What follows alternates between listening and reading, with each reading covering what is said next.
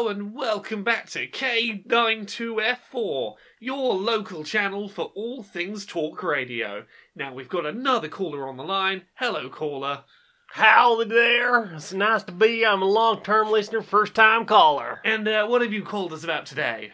Well, it's about these these these visitors, you know, visitors. They're they're strange, you know. They uh, engage in strange practices, talk about strange things. They've got weird voices. This all sounds very strange. Are we talking about um like little green men coming down in spaceships or something? Oh, it's much worse than that. They're all strange. They got weird hair, uh, unnatural kind of colors. They're, they they they engage in in strange practices and always talking about stuff. Weird voices talking about all of the games and, and, and, and the things they've done, things they heard.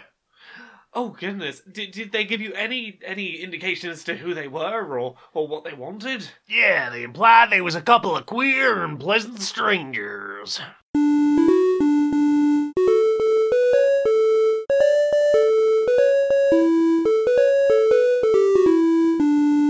Greetings, strangers, queer and pleasant. I'm not Laura Kate Dale. I'm not Jane Eyres Magnet. Welcome to another episode of Queer and Pleasant Strangers, that podcast where two queer trans ladies talk about their weeks and do silly voices and skits.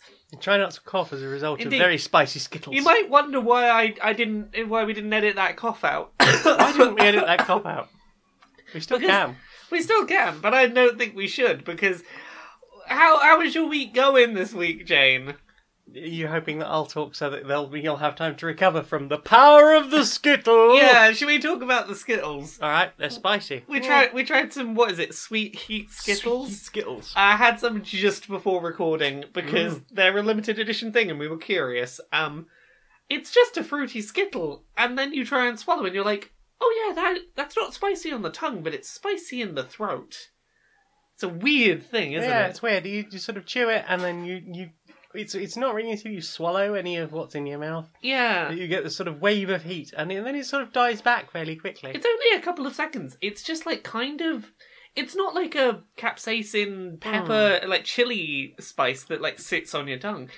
And like we, we were trying to work out what the spice was, and on the back of it, it does use concentrated horseradish, which we suspect. horseradish? I thought it was just radish. Oh, radish. Sorry, concentrated radish. Sorry, I've been thinking about horseradish. Concentrated being- sweet potato and radish. Yeah. So the radish in my mind is maybe what's doing the spice Yeah. because I know horseradish is similarly a bit of spice in the back of the in the back of the throat, not so Mm. much on the tongue. Uh, but yeah, that's a weird thing we, we ate this week. Uh, how are you how are you doing this week, Jane? Oh, not too bad. You know, been been been. It's it's. There's not been any really big sort of key markers recently. We've been having a nice We've we've slowed chill down a time. bit, and it's been slowed nice. down in the winter. We're hibernating almost. Yeah. We what did we do this week? Like we went on a on a little bit of a walk. Um, on Saturday we did play. It stayed in and played games. Sunday it was just a nice quiet one. hmm It was brilliant. Yeah. It's been lovely. Right, shall we start with what we've been playing this week? What have you been fiddling with this week? There's been one thing above all else that I've been playing this week. Above all other things. I've been playing all of the fucking Pokemon Go this week. Tell Uh, us about Pokemon all Let's, of the Pokemon sorry, Let's Pokemon Go. Let's Go. Um, Let us go, Pikachu. yes, so um, Pokemon Let's Go Pikachu is the new Pokemon game on Switch. It's the first time like a core RPG Pokemon game has been on a home console. You can stick it up on your telly. It's basically Pokemon Yellow in HD with some extra stuff thrown in. Um, like there's some there's some new story bits thrown in to make a bit more sense of some of the narrative of Yellow. Uh, that that kind of just things sometimes just happened for reasons, and now there's like, oh, here's an NPC who shows up and makes some sense of why this is happening. Hmm. Um, yeah, it, it's an HD remaster of Yellow. Um, That's good because Yellow's the only one I've really played through. Yeah, so you, you either start with a Pikachu or an Eevee, and once again, they sort of follow you around as your companion. You can also have another Pokemon of your choice follow you around as a companion. You go fight the eight gyms, you get your 151 Gen 1 Pokemon. Uh, th- there's a few changes that like I was initially not sure on. Um, Motion control. yeah, so I'll I'll I'll start with the capture mechanic. I'll get to the motion control in a sec. So they've changed the way that you do catches of wild Pokemon. Uh, you used to have to battle them like in the turn-based battle style, get them very close to no health, but not actually kill them. apply maybe a status effect to them, like sleep or paralysis, and then throw a Pokeball. And it was very much like it was it was an ordeal, and it meant that if you wanted to deliberately catch this one thing, you could make it more and more likely that you'd succeed, which Hmm. was good. Um, and they've replaced it with a very Pokemon Go esque system of straight away the Pokemon's in front of you. You maybe feed it a berry to make it easier, and you just time throwing your ball so that it like hits in the center of a shrinking circle. It's the Pokemon Go system basically. But Um, less finger flicking. Less fi- finger flicking. Um, there's a couple of different ways to do it that I'll get to in a 2nd Mhm.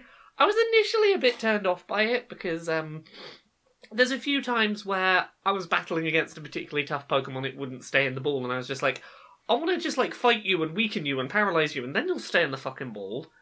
And Terrible. Indeed, there's a there was a little bit of me feeling like I had less control over those encounters because I had less options of how to deal with them. In the post game, I've actually kind of been okay with it switching to that Let's Go system. There's a few really like nice positives. Um, you don't have to use up your attack moves to weaken Pokemon, so you can stay out catching for longer. Um, it speeds up the whole process. So if you're doing lots and lots of catching in a row, like trying to get particularly good Pokemon with good stats or shinies, it sort of speeds the whole process up. Mm. It definitely like in the, in the post game, it makes it a lot more appealing to catch a lot of Pokemon, which is like I think in the end it's a net positive. It's just I had to get over the. I wish I had the option to, if it wasn't staying in the ball, go, I'm going to send my Pokemon out.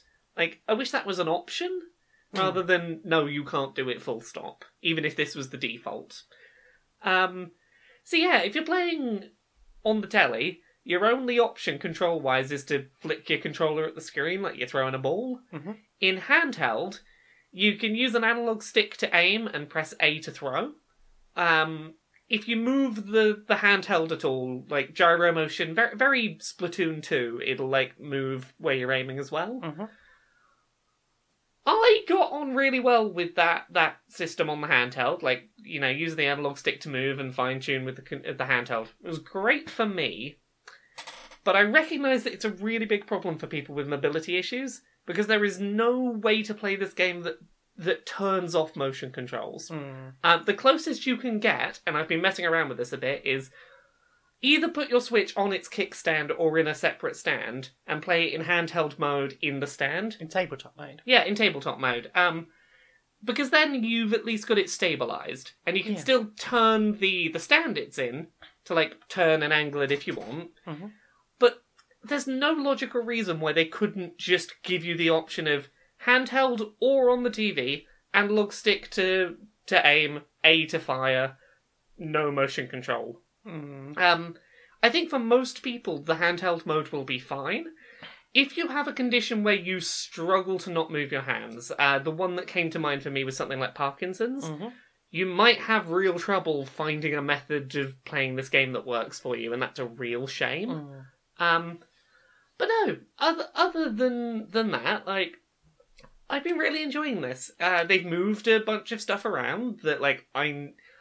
I'm I'm having to explore again. Like they've, I don't know where all 151 Pokemon are in this game, and Hmm. having to explore for them has been exciting. Mhm. Uh, it's been nice having a Pokemon game come out that people are excited about, where I got to do trading and online battles with another human, and not just against myself, which was really fun.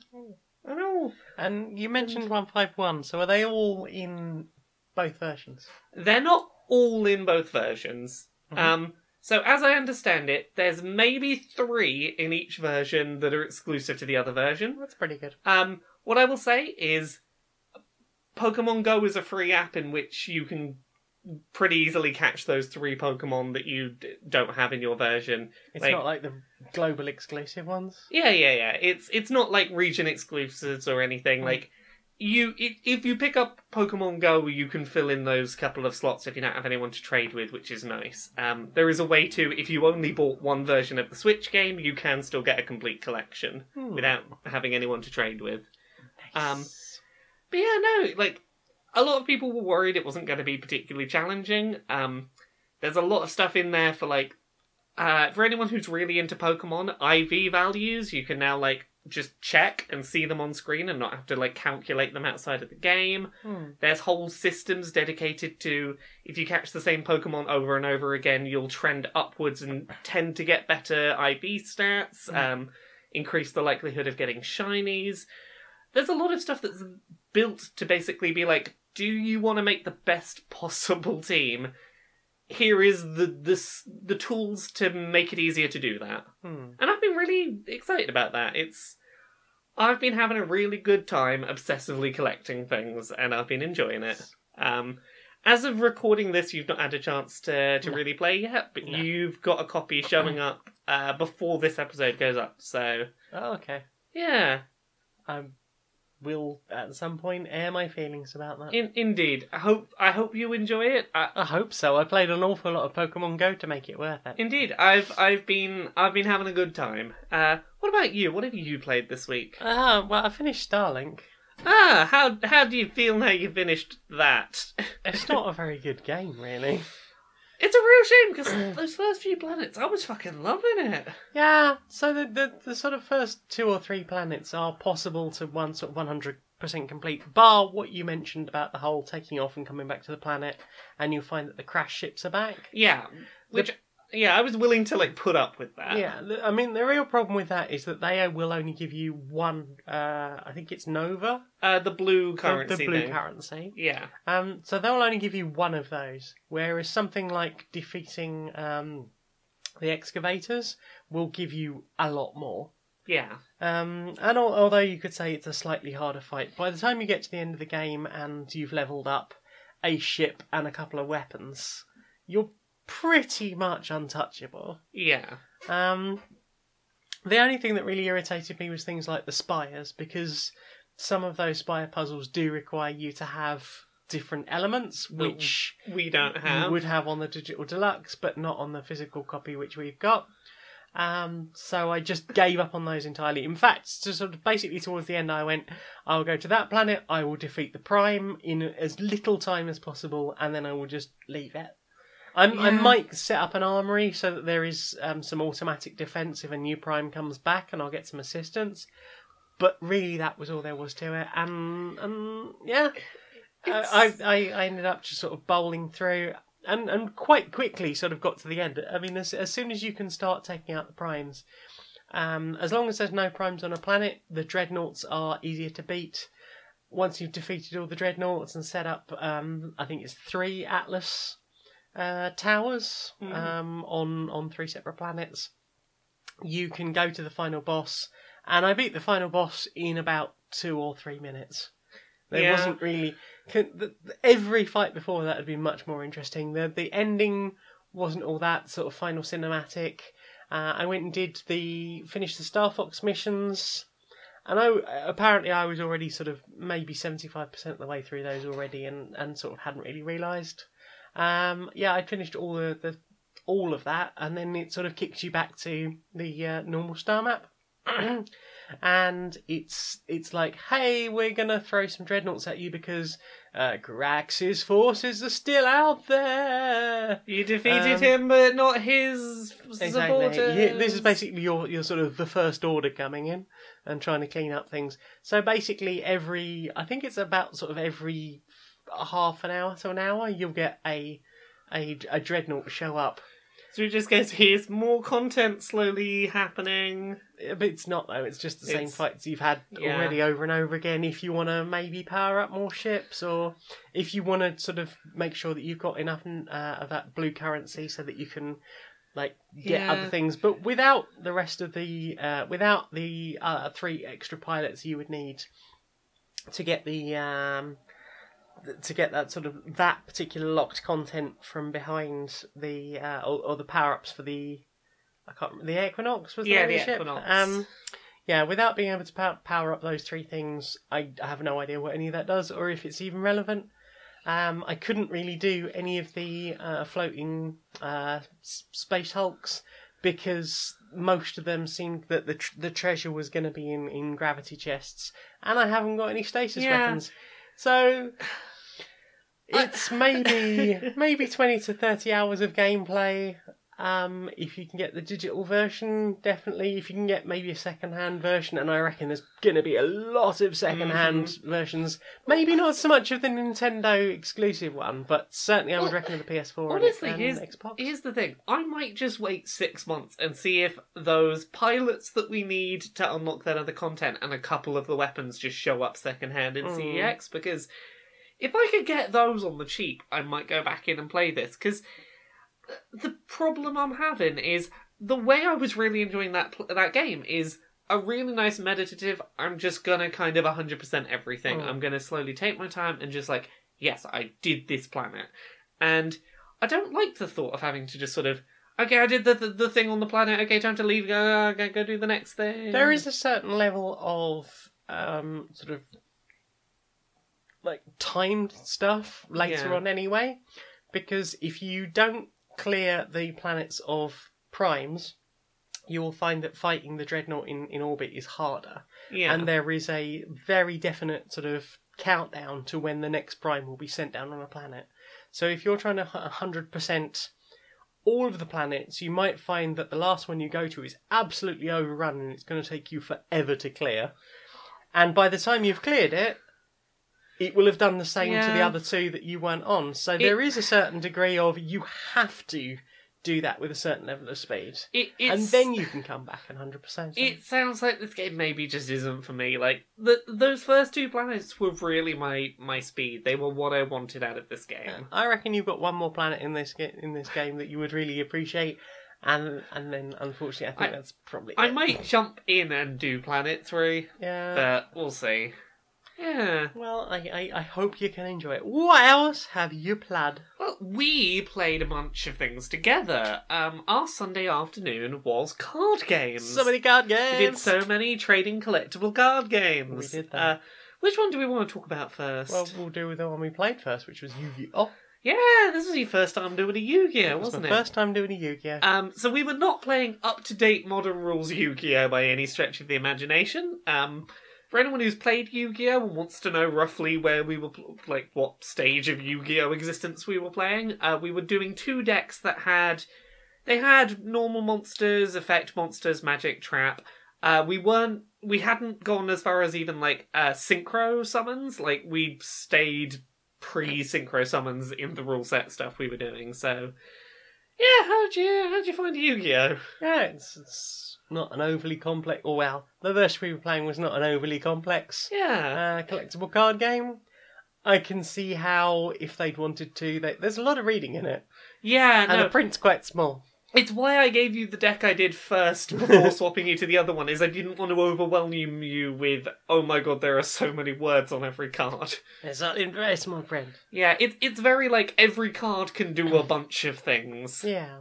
Um, it, there was definitely a bit of like I, I I threw you in without like much sense of oh this combos with this in the yeah, deck. and there, there stuff, was some but- stuff where because I hadn't had a proper look through the deck before we started or any real understanding, I didn't know what to look for in my deck, as opposed to going, Yeah. I'll put this out and then if it dies, it dies. Oh. Um, whereas later on, I, I was getting the hint of, or or we swapped decks for the last Yeah. couple of games, and I'd sort of at that point I understood that, hey, if I find this, I can use this, this, and this. If I get that, I can power it up into this later Yeah. on. So, for anyone who's never played Yu-Gi-Oh, like the very basics of it are, um, it's it's kind of you've got monsters. You can put out one per turn. Certain monsters you have to get rid of monsters to be able to get them out.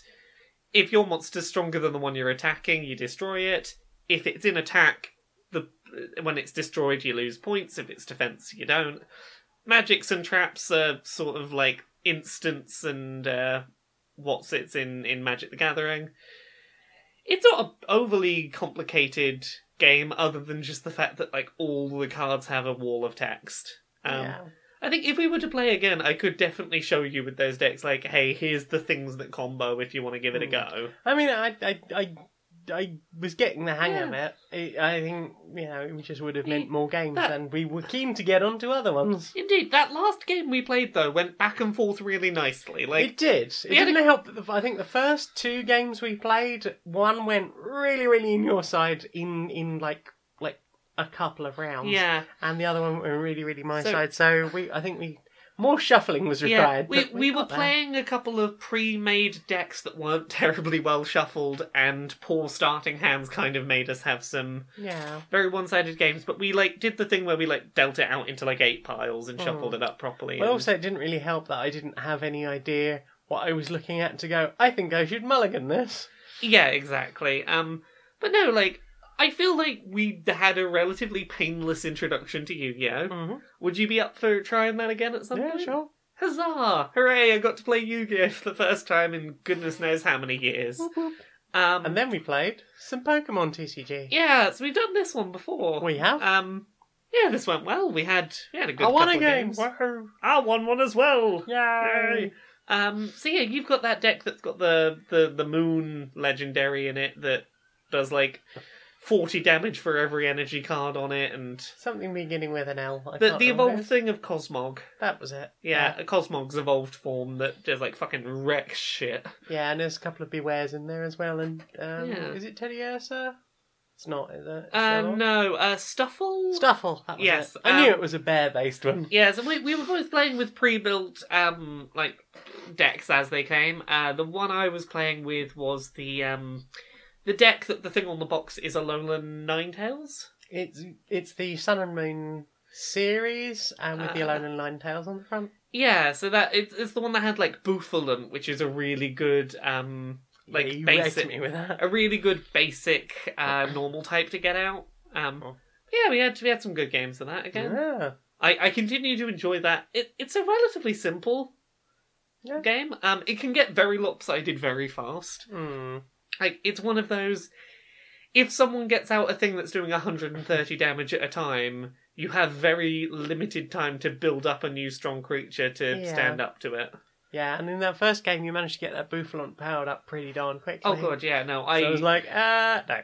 well, the thing you were saying when I'm we doing were better though. I'm Yeah. the idea of how to strategize in that the, game. the thing you were saying while we were playing was that you kind of got the idea a bit more about um, building up the things on your bench Mhm. and like sending some things out that you know have no energy on them to be like, yeah, it's fine. I'll just keep building this thing up That ready. will block. That will block you just for a round or so while I sort some other stuff out behind the scenes. Yeah, and it, it it showed in how you were playing. You you were doing. I'm getting the hang of these things. We Yeah. just need to play more of them. I felt, and the last one we played was Magic the Gathering, which I'm the newbie on, and I felt like I was getting the hang of it a bit better than I normally do. I let you play with my black and white deck. I know that helped, but like more.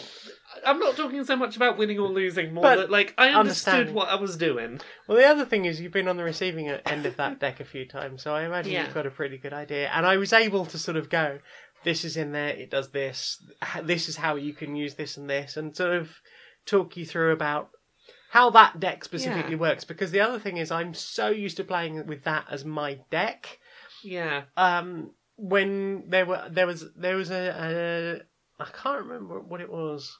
I think it might have been a, a dragons something, whatever the more one of one of the recent Dragon Gate. I think Hmm. uh, was one of the recent series, and it was a pre-built deck from that season. And I think you'd played with it before. I don't think I'd ever played with it. I might have got it as a as a gift for someone else who I Yeah. was trying to show magic to, um, and somehow I ended up with it. Um, but I, but I didn't know how to play with it, so I couldn't advise you. Hey, you can do this and that and the other. yeah. Well, this this is the thing is I think when I was when you were first teaching me to play Magic the Gathering, it was very similar to where you were this weekend when you were learning Yu-Gi-Oh, Mm. where the first set uh, like first few games are just trying to wrap your head around what is the basic rule set, and until you've really got that rule set down, Mhm. there's no point in learning. This is The how deck. like trying to explain how a deck works. Whereas, like, I think we'd left it just long enough that I was like, yeah, I'm, I'm ready to learn what things combo in a deck, and I did all right with it. Well, I mean, the the point is with Magic, you played it enough now that you understand the lands and the creatures and things. I know there that- might be a few Yeah. questions. I know that creatures have summoning sickness, and Yeah. if they can fly, then you need a flying or a reaching to Mhm. stop them. Yep. Yeah, reach. I'm, I'm I'm getting it. I'm getting it. Yeah, that black and white deck is pretty badass. Yeah, no, that one that has like lots of weak creatures, but they can all do reach. They can do. they, de- they, they, can, all like. fly yeah. or they can be unblockable to anything but Yeah. black creatures. So Oh, that was it. Yeah, it's lots of like chipping away damage and re- rebuilding health if you try to Oh attack yeah, me. I, I think the the most badass game I ever had with that, I ended up with something like uh, just I think it was something like eleven creatures on the field that couldn't be blocked by anything my opponent had. my health was up to somewhere in the eighties, and uh, they they were just somehow just hanging on, but it was getting bigger and bigger and bigger, and I, I can see how that deck works really nicely, but yeah, it, it it upsets people.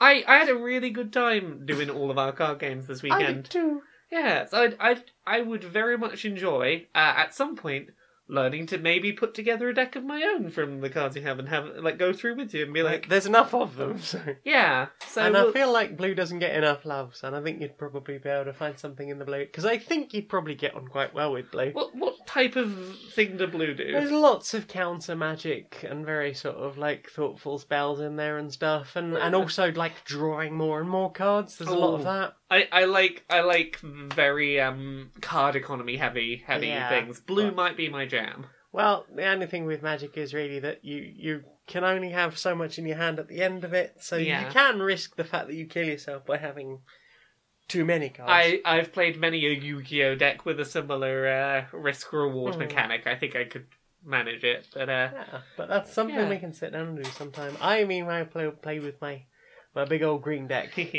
I want to. Oh, sorry, yeah, go on. I mean, I, I had to go with my big old green deck. I think I need to do a little bit of refining on that. It's full of really, really powerful creatures and lots of ways of getting more land out so that you can start using them. But it feels like there isn't enough in there that's sort of.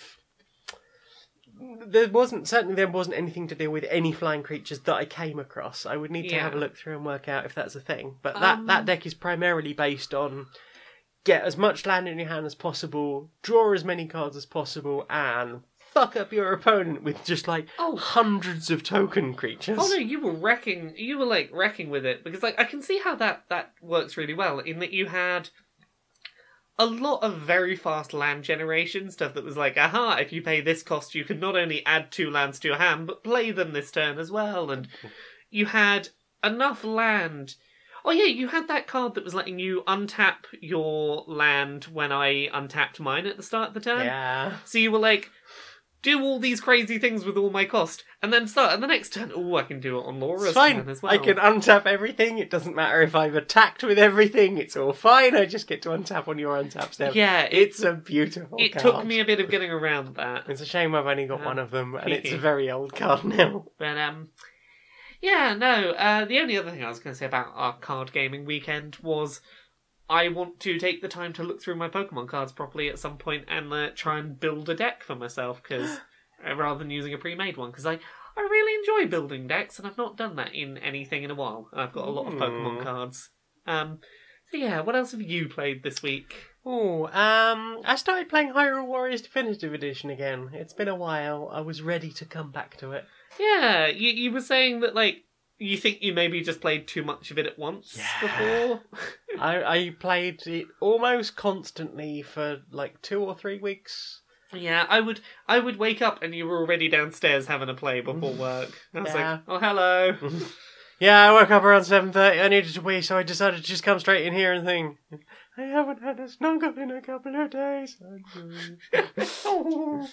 uh, yeah. So, um, so yeah, it was time to have a little bit of a go of that, and it's been nice to do the whole feeling like a badass. And I'm going through now and starting to sort of power up all, all of the characters so that I can do a bit more of the um, adventure mode because obviously adventure mode starts sort of picking and choosing around characters from throughout the full roster. So, Yeah.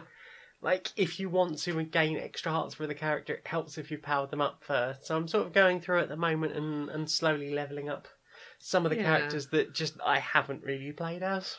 it it's a good game at making you go, oh, I guess I should give this character a bit more time, and like Mhm. making you play them enough that you realise what's kind of fun about them. Or at least getting enough money that you can pay to send them to the dojo and power them up. Yeah, exactly. Yeah. What else have you played? I think that's it for me, really. Like, yeah, I just played a lot of Pokemon. Nice. Uh, yeah. I, I, the only other thing I played was I played Minecraft on stream last week. Oh, how'd that go? I think I, I distressed everybody with my childhood trauma. Um, basically, the last few weeks I've noticed coming up in my timeline uh, from about four years ago that I had nearly finished the Minecraft map I'd been working on all year. Yeah. Uh, it is a um, it's a look at life through the eyes of a child with depression and, and how they navigate the world and, and some of the unpleasant things that can happen uh, in a, in a in a lifetime. it's a little intense in places, isn't it? Uh, Yeah, I I I like fairly early on I was like content warning for this. And then I I literally spent uh, as I was sort of um completing a mission and sort of triggering the next thing. I was going, "Oh, and content warning for this. Oh, and content warning for that." And I just spent the entire thing just going content warning for this, and then when I uploaded it to YouTube, it's like content warning for this, this, this, this, this, this, this, this, this. I'm sorry, it might be a bit much for some people. Um, but it was nice to play a bit of Minecraft. It was cool to revisit that world I made. I Yeah. spent so much time on it. Yeah, it's a creative thing that you put a lot of a lot of your heart and soul into making. Yes, quite literally. Yeah, ah, so it was nice to get. I wouldn't mind playing a bit more Minecraft. It, again, that was another thing that I played intensely, or at least worked in intensely for a very long time. yeah. Um, and I had some bad experiences around the Minecraft and the Minecraft community, which sort of made me want to step away from a lot of that. I think. That's But- totally fair. it's it's still a game. It's still chugging along with with new content constantly. So you know, I wouldn't mind maybe stepping in and seeing what's going on again. I wouldn't mind jumping in with you at some point. I've not played to play Minecraft in a very long time. well, it'd be nice to have a player too. Hype, hype. So, is that everything we've played? That's all the things we played. Well, time for this. Available now on six compact discs. Greatest hits of furrydom. An album of just furry songs. Who can forget great tracks such as Aw, Scratchin', You fit, you fit, you fit, you fit, baby. Here we go, boop de snoot. Hey, hey, scratch me up, baby. And many, many more. Now, our next item up for bid is this clock shaped like a funny face. Uh, we'll start the bidding at three pounds. Yeah, yeah, yeah. Uh, uh, yes, to the person in the back, three pound. Uh, okay, and we're over there, five pound. Uh, do I see seven pounds? um, Oh, is that was that seven? uh, yeah, yeah. Uh, I think I think there was seven there from the person at the back there. Um, and, and a nine. I, I got sold to the person at the back for eleven pounds. Yay. I believe you are the highest bidder. yeah. So, what have you put in your eye spaces? what have I put in my eye spaces? In your Um, eye So spaces. today I started watching something new. Uh, Ooh. as the day that we're recording this, I think it went up. Um, I started watching Netflix's She-Ra series. Ooh. So this is by the same people that made Voltron, which I've been very much enjoying the Net- uh, Netflix Voltron. Um, Mhm. It definitely feels very, very in tone. Like you can tell it's made by the same people in that it's Okay. once again here's a sort of um, action action based cartoon based on an old property, but with a lot more diversity and like a nice solid pace of humor to it. Mhm. Um, so I was never a She-Ra person really, so like I don't know how this compares to previous incarnations of this character's uh, plot or anything. Wasn't She-Ra a bit like before your time anyway? Oh yeah, no, She-Ra was pre my time. I'm okay. Yeah, so I I don't know how this compares to previous incarnations of the character, but um the the opening couple of episodes, I'll keep this like very early plot stuff. Mhm. Um basically She-Ra was like uh, that's not like the actual character's name. I can't remember her name, but Uh, Adora. yeah, Adora. Well done, you. Um, Adora basically like was was found by some people, and she's raised by basically the the fascists of the world to be like she's she's you know lived lived on the fascist fascist side of a war for her whole life, being trained up to be a general, and she's like, no, she's happy, she's got friends, like she's like, no, no, no, we're going to we're going to go kill all those evil princesses because they are magic wielders that pose a threat to society, and as such, I'm training up to, you know, I'm gonna go beat them. And one day she gets. She accidentally stumbles upon this sword, and then basically ends up seeing what the other side live like, and it's like, oh, everything is actually really good here, and everyone's just like living their lives. I've been led to believe that you are evil, and that I'm supposed to kill you all. And then she sees her own side roll in and destroy everything and be evil fascists and Ooh. she's basically like oh shit no i should probably stop you and then she becomes She-Ra and goes like oh i'm going to stand up to the fascists that i thought were right because i'd never actually seen what we were fighting against. I'd been very misled. It's a nice like person who is on the wrong side because like just that's all she's ever been taught. Sort of flipping sides. Um there is some nice tension in that she's like the whole time she's like grown up her whole life in this like fascist camp. Best friend this whole time and they're like nope we will always stand by each other always stand by each other. She ends up turning on and going like no just stop for two minutes and look at what we're doing.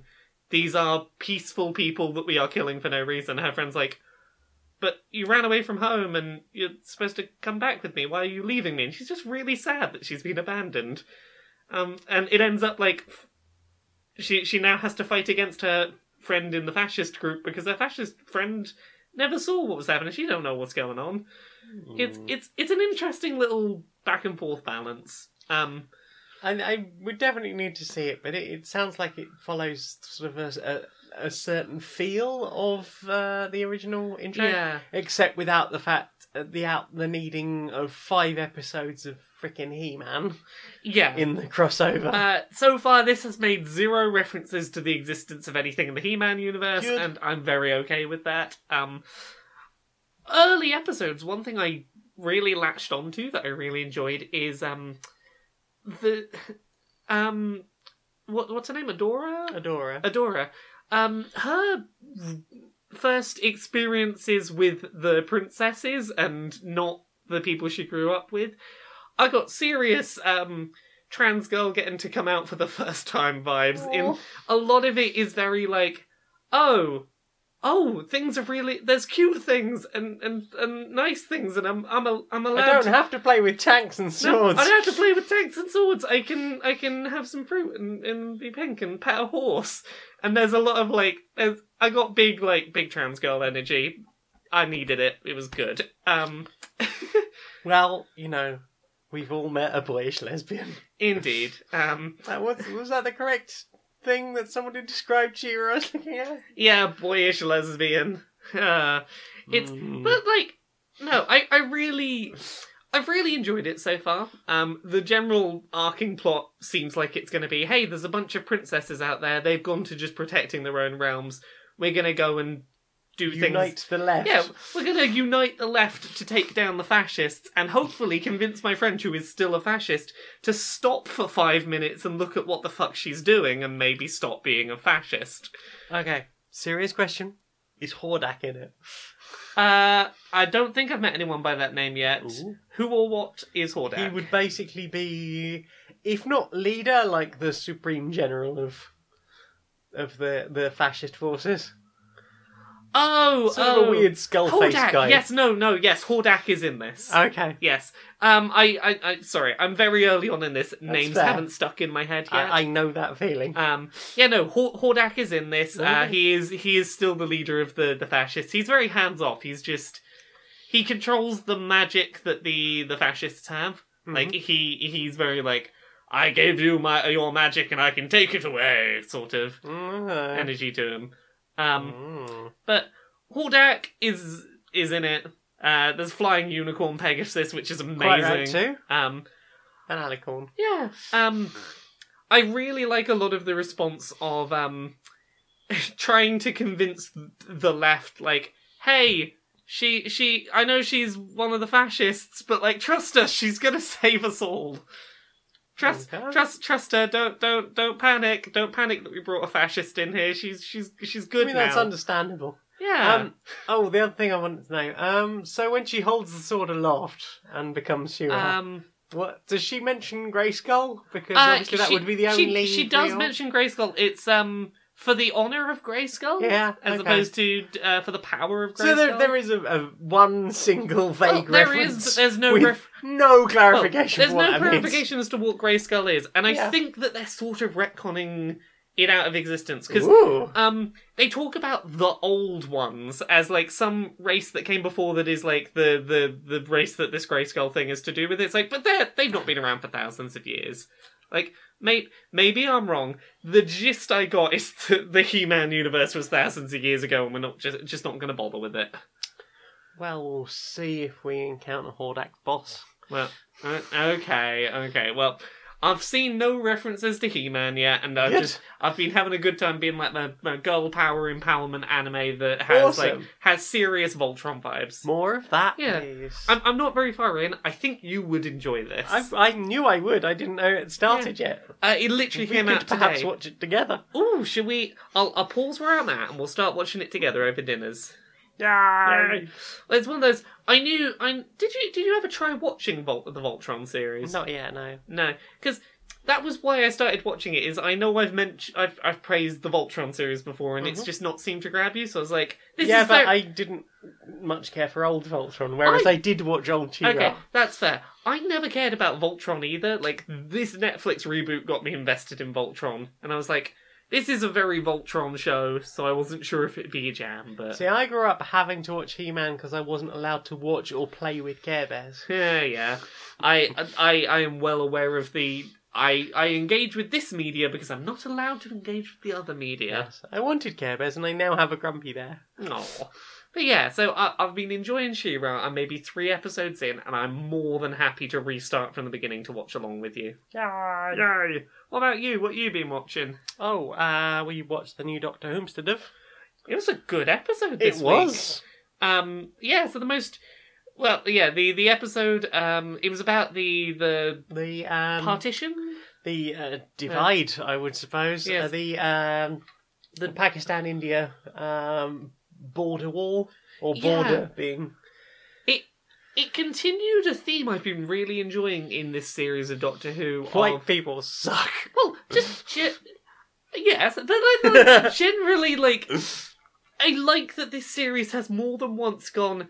Hey, we could create space aliens to be the villain, but like humans do fucked up shit Yep. too. Like it's not shying away from the fucked up shit that people do.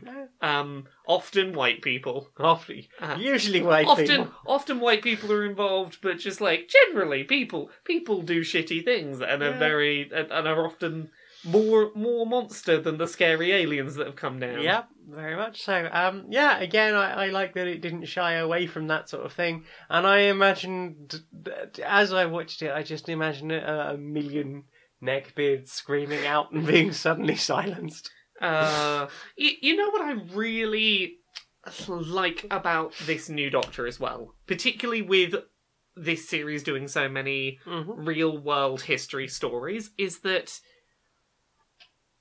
Whittaker's Doctor, who is who is a white woman, um, doesn't go in and just like solve all of history's problems, and it turns out the Doctor, this white person, was actually the hero of this event. Like Yeah. they've managed to avoid doing that at every Hmm. turn, which has been really nice. Mm. Um, Like- you also you also mentioned the the historical thing. yeah, There, it's it's been mentioned a few times that like originally Doctor Who was meant to be a sort of way to educate children Yeah. about moments from history. yeah, And it feels like this series is very much sort of stepping into that, and also having some of the sci-fi fantasy and stuff. But again, very much with that sort of m- nice moral base, yeah. I, I, good. I really enjoyed like the alien stuff they did with this episode. Mm. Didn't suggest that the aliens were any part of what happened Nope. in history.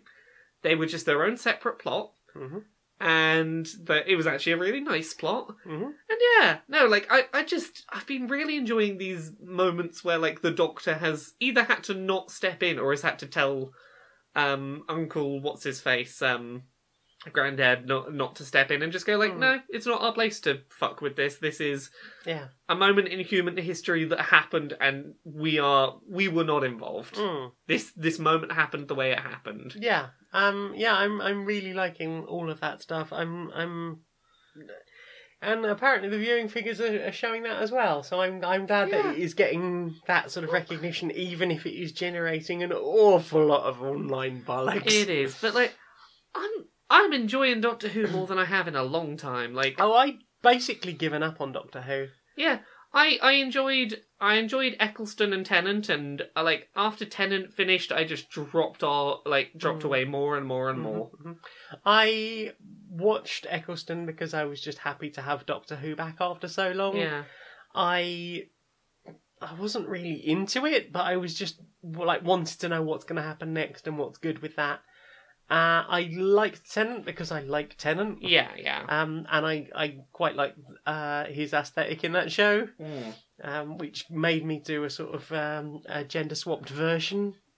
there is there are several pictures of me online with uh, my trainers, my sort of um, pinstripe trousers, and they uh, the, uh, my little denim waistcoat holding my sonic screwdriver. Oh. Um, didn't like Matt Smith at all. Didn't didn't particularly No. care for any of that at all. It- Hated Clara and like We, I- I talked about our hate we for we have mentioned yeah. this before, but I didn't watch Capaldi. Uh, I watched maybe two or three episodes of Capaldi and then just stopped. Cap- Capaldi's a great actor who had nothing to work with. Yeah, he, he- Um, he's a great actor. He's he was would could have been a great doctor, but he was so badly written. Matt. Matt Smith, my problem with him is that, like, my problem with him, I boil down to fish fingers and custard. It was they were Lots random. they were trying to be too lol so random mid two thousands, and it just didn't land for me. Um, Yeah, I mean there there are some interesting ideas in there. yeah, but it uh, it was just done badly. It was all it all feels like it was terribly wasted. Uh, one, one other thing I will say about this new episode. That line about please ignore the all references to uh, gen- to my prior gender. Um, I got a kick out of that as a trans person. Just like, no, no, no. I oh no, did I just reference being a different uh, previously assigned gender? No, they're all in jest.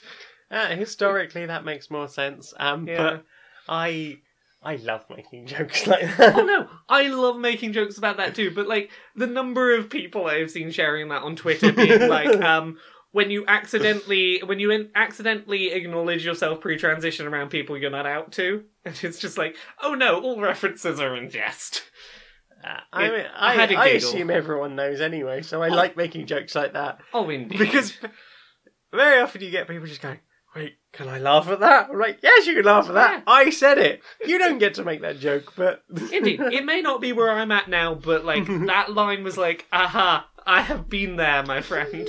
Like, here's the thing: I was so worried with this season of Who that like. I thought episode one we were gonna get shitty transphobic joke that would like Mhm. put me right off. This is the first joke we've had about about the the uh, the Gender. the, the gender i- situation. Oh, I sound like such a fucking cis person when I call it the gender now, situation. now there's an episode of Doctor Who I want to see. the gender situation. But like, you get what I mean. Um, I was so expecting it to go so wrong, and I've been like, the one joke they've made landed for me. I've been Oh. so happy. Yeah. Yeah. So, do you want to speak about another show that we've watched that really hasn't Ha. done terribly Ha. well? So this almost didn't make the show this week. Uh, we sat down to have dinner before we recorded, and we sat down to watch episode one of season two of Good News, Mm. which we enjoyed. Season one of Good News. It was all right. I It was- wasn't. I wasn't that into the first season. Uh, it, it was an alright comedy that like was hitting some of my journalism buttons. Hmm. Um, yeah, we started watching the the new season, and we got like ten minutes in, and there's a whole section where it's like, oh, they're changing up the. Oh, there's a transracial person uh, Ah. uh, and a, a a gay dog, and um, So- they, hmm, the- Uh, someone makes a. Uh, did you just assume my gender joke? Basically, Yeah, so the whole deal is that they're changing up the structure of the newsroom and it's becoming a panel show. And, like, I can see what the joke was meant to be. It was meant to be we're creating a False deliberately. We're creating false debate and a deliberately antagonistic um, newsroom to draw in views. And I'm like, okay, I get the joke, but I didn't need. Um, oh, the isn't isn't it funny that we have a transracial person and a gay dog that was in the military and a black woman who was against what was she against? Uh, was it against the military? I think and Um, she was against lots of things. Lots of- um, I think she was a Satan worshiper as well because she'd mentioned sacrificing goats. Oh, yeah, um, there was the There was the sh- chef person um, that who- refused to bake a cake for a gay dog wedding. Yeah, and the, the the gay dog was the dog that was getting married. Um, and then that person uh, gets um, referred to as he, and they uh, respond that they're ish- that they're They're they- female. They're female. But like, I'm pretty sure he, the, the they, that person, that, that, that- actor. I'm that- pretty sure Firstly, that actor, as far as we are aware, is mask. So Well, that mask presenting actor, I'm pretty sure they they referenced themselves as masculine, or were referenced as masculine and didn't com- didn't question it, yeah, and then they question it later because it's a gag.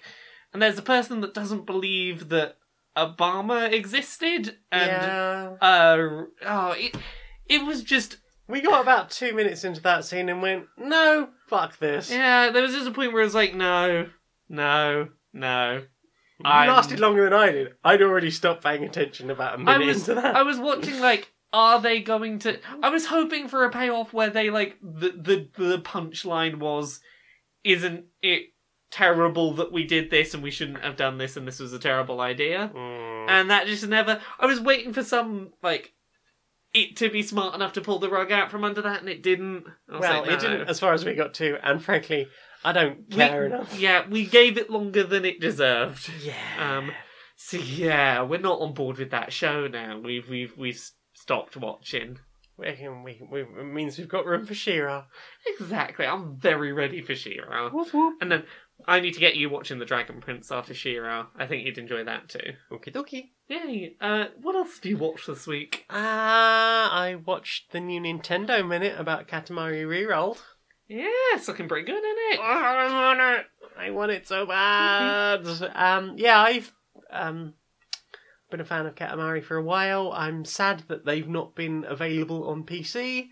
And like, I think we've only got an Xbox One in the house, so it's not like I can go and dig out, a, or try and find a copy of. I think it was Beautiful Katamari that came out for the Xbox 360. Uh, we'd And I know that's not on the backwards It's not on the compatible backwards list. compatible No, list. I I don't. checked. I definitely don't have a 360 or an original Xbox. no. The Xbox One is the only Xbox we've got in the house. Yeah, yes. Well, uh, yeah. So there, there wasn't an option for that, but I understand that Reroll is coming to Switch and PC. And since the Switch came out, I've been saying that is a system that would do bloody well with a Katamari game. Isn't it just? So yeah, I, I watched I watched the uh, I watched Nintendo Minute playing that, and I am very hyped for December seventh when that comes out. That's going to be a lot of fun rolling Ooh. stuff up. I believe it's just a remaster of the the of Katamari Dam- Damacy from the PS2 era. Honestly, an HD remaster of that's all I need. I never got to play it because it never came out in English. So Yeah. it's it's nice that there will be an option for that. I I although like I would I think I would like to try and play some of the others if they come out on a system, and maybe this will be a thing. Maybe like with with Damacy Reroll coming out, they will start going, hey, if that's popular enough. Maybe people will play, you know, a, a remaster of Beautiful or um, I think the other one's Katamari Forever.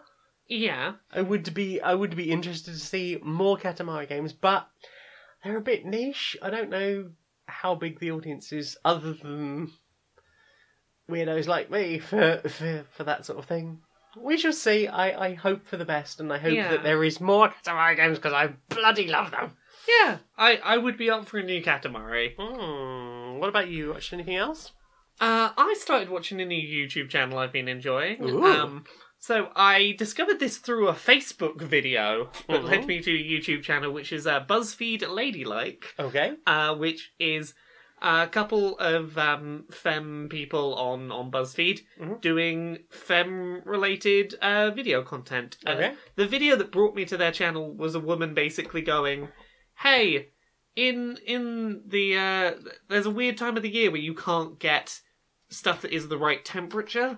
So I'm going to try and make outfits out of uh, pajamas because uh, pajamas are the only things that are uh, the right thickness of clothing for this time of the year. Ah, yes, I watched this with you. Yeah, so she like bought a bunch of um like lingerie, and Lingerie. found uh, found ways to turn it into clothing, and she did a she did a good job, I, There I some reckon. banging outfits there. yeah, she found some cheap banging outfits made of lingerie that were like accentuated with a jacket, maybe, Mhm. but.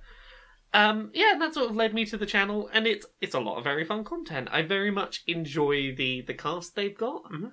Um, it's all content that just it's all very feel good and not too heavy heavy hearted, and just Hmm. it's pleasant, positive watching. Nice. So I very much have enjoyed that channel. What about you? We sat down and watched Black Panther again Oh yeah, because that's a bloody good film. It's a banger of a film, isn't it? It's a banger of a film. It's a banger of a film. It really is. Um, the whole time we were going through, we were just pointing out like, oh, I really like that. That's a really cool thing they did. Like like, that film is beautiful. It's it's colorful. It's um the, the um the the design of the world is beautiful. The, the pacing's really The good. like pacing's good. Uh, it has an interesting antagonist. Oh, yeah, a no. couple of interesting antagonists. it's it's we we were sort of comparing it to the our discussion from the other week of Kingsman: The Golden Circle. Yeah, Of I may not agree with every action that the antagonist took to get what they were after, Mhm. but their general point was really kind of on point, and Yeah. like I couldn't I couldn't go and say you are completely without merit to Yeah. their villain. Like and especially like a couple of weeks after I had seen that whole TED um, TED talk about the returning of the Native American war gods. yeah, And more recently, there was an article on, I think it might have been The Guardian, talking about um, Egypt wanting the Rosetta Stone, stone back. yeah. Well, like I think it's it's been out long enough to like talk Good. very mild spoilers about Killmonger's um, aims, but like the two things are like, hey, these things that are in museums and not yours, no, and hey, you're a country that has a lot of wealth and are like, you know, just kind of sitting on it and not helping anyone with it. And there are people like you around the world who are living in absolutely awful conditions, being horribly oppressed, enslaved, imprisoned. Indeed. And you should be using your wealth to help them. Yes. Now, I don't necessarily agree with his plan of how to help them, but like, I am like, no, you you are right in acknowledging that like they could be doing a lot to help, and they are just sitting in their little bubble protecting themselves and not helping Mhm. anyone else. Yeah, and and I I remember the first time I watched it being like, yeah, T'Challa's a good king, but actually, like, he doesn't always have the best ideas. It's generally the women in his life that are sort of encouraging Oh, yeah, him to be better. Yeah, and like here's here's the thing: I cannot blame Killmonger for the the way he feels that that problem should be solved. Mm. Of hey, there are black people all around the world who are being oppressed, and there is a nation hidden away, squirreling away all this wealth that they should be using to help them. Mhm. I can't fault his reasoning for. No. No, and Yeah. I hadn't. And growing up in the in sort of in the world he did, I can totally understand why he looked around the world and went, "No, just Yeah. no." Just no. Like the the the like the percentage of, of black people incarcerated in the American prison system as a percentage is fucking Um, disgusting. Like there is a problem with the prison industrial complex in America, full stop. But- But, like the n- disproportionate level of Oh, you know what? What statistic I heard recently that was like um terrifyingly shocking Mm. was um I believe it was California in this most recent uh, midterm election voted to return um voting rights to uh, felons who have served their term and have been released as long as it's not for violent or sex crimes. So apart from murderers and rapists, any felon can now vote in in California. excellent. So all And- the people have been wrongly ad- uh, arrested for a little bit of weed. So we're generally talking felony conviction, non-violent felony drug convictions. Uh, because of that, forty percent of the black men in California can now vote where they couldn't before.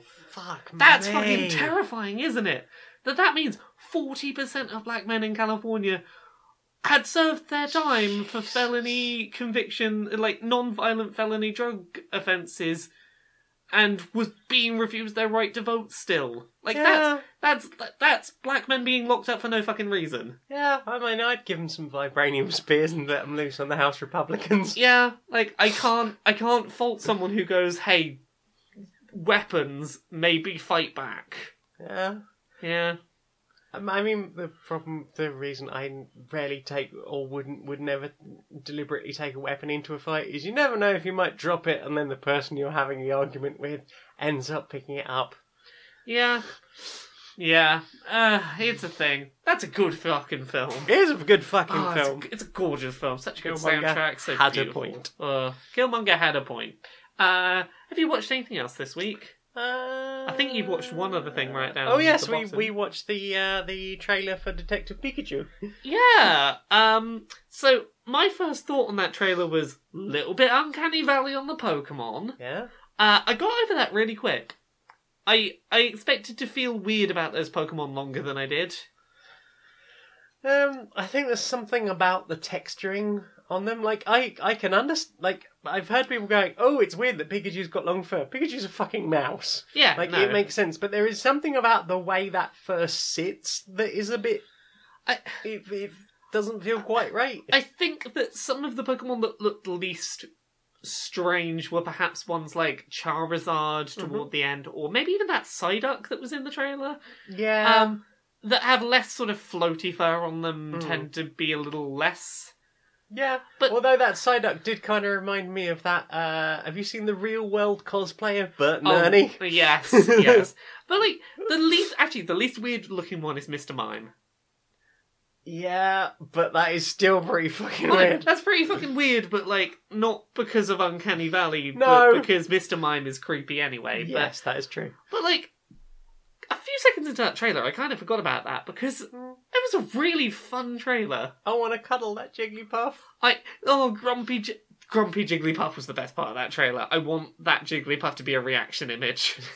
I, I'm sure it probably is. Um, I bloody love Jigglypuff. I, I was I was in the camp who was initially a little sad about no Danny DeVito was Detective Pikachu, but Ryan Reynolds in that trailer was like they were good. Yeah, I'm interested to see what uh, what what the rest of that comes from. Yeah, I would probably watch that film. As as I understand it, this is kind of like Deadpool. This is one of like Ryan Reynolds' like passion project. Like I want to do this thing and I'm going to put my heart and soul into it. I'm like. You, you did good acting Deadpool. I, I want to see you be an angry Pikachu. Yeah, well, well, I, I look forward to to seeing who how that goes. Yeah, I'm, I'm, I'm glad that the first time they tried to do a live action Pokemon film isn't trying to be like the anime or the TV show. That they're doing a weird side thing like this. Yeah. Like this feels like the thing that could work. Well, we shall see. Yeah. I'm certainly curious. Have you watched anything else? is all of the things that I watch. Laura, Laura, we've got a new sponsor. Where is the sponsor? It's my underwear. Oh, is that that that that service? The the underwear every they do the thing with the underwear every month. That is right? correct. Monthly thing with the underwear. They will uh, they will steal a pair of your old tattered worn out underwear. You know the ones where the elastic's really gone in the waistband. that I really should get around to replacing, but like The one you farted already- a hole in. Yeah, but like I already have underwear. Why would I get rid of these ones? Because they've got holes in and the elastic's shit and they're I- constantly well, that's, falling that's down. right, but I just never Not get that I complain to when so- your so- underwear falls off. Oh, well, what are, what are my underwear going to do about this? Are they going to provide new underwear? They are going to uh, steal pairs of your old tattered worn out underwear and throw it away every month so that you will finally get round to treating yourself to some nice, clean, new, not broken ones. And to be clear, this is not a service that sends you new underwear. No, No, they, they just, get, get rid of your shit. They get rid ones. of it. You've still got to do the work of replacing it with new stuff, but like you'll run out of underwear pretty quick. Exactly. You better get yourself some new ones, I guess. Yeah. Otherwise, you're going to have to go commando. Indeed, and you know that's frowned upon in most work environments. I don't know. So, well, well, not all of them. I work from home. Uh, So, where can we uh, find out more about this uh, new sponsored service, My Underwear? That's myunderwear.org, and uh, you can you can you can get yourself uh, the option to have some of your your old tatty underwear tossed out. Just click on the pair of Y fronts with the Blue Yeti microphone stuffed in the front. Exactly. You can also see the Blue Yeti microphone because of all the holes in the underwears there. Exactly. And it doesn't matter what kind of underwear it is, they'll throw out tights with holes in, they'll throw out boxes that have got a hole farted in them, they'll they'll do anything. They'll they'll throw out those pants where you've managed to completely ble- bleach the gusset. They will do the lot. They will get rid of anything you want. Goodness. Uh, so, once again, that's My Underwear. Click on the Blue Yeti in the pair of pants and put in promo code Queer and Pleasant Underwear. Do you want to stay snuggled up warm and cozy, but you got shit to do? Yeah, that's me. Do you want to stay cozy in bed, but need to pop to the corner shop downstairs and grab some bread for breakfast? This Maybe is, some hobnobs? This is a problem I have all the time. Introducing the duvet gown, a dressing gown with the thickness of a duvet, so you never have to leave behind that five more minutes in bed feeling, even when life demands you get up and do shit. Wow, thanks. Now I can be in my duvet all day. Duvet gown, now available at all good restart tailors and many of the really crap ones. So, Jane, Uh huh.